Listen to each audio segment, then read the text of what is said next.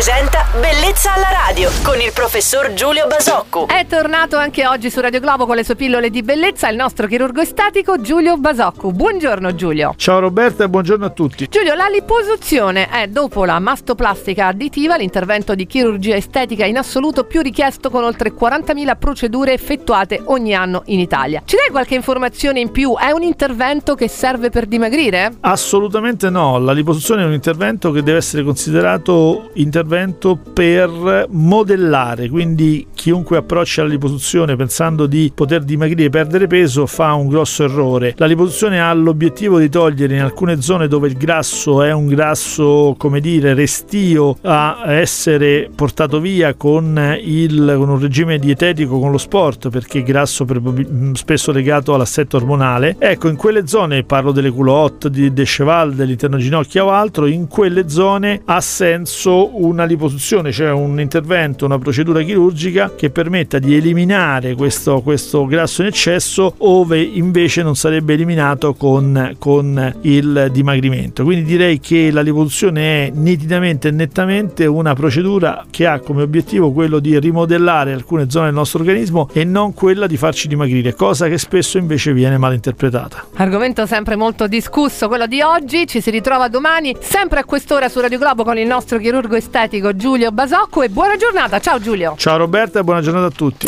Bellezza alla radio.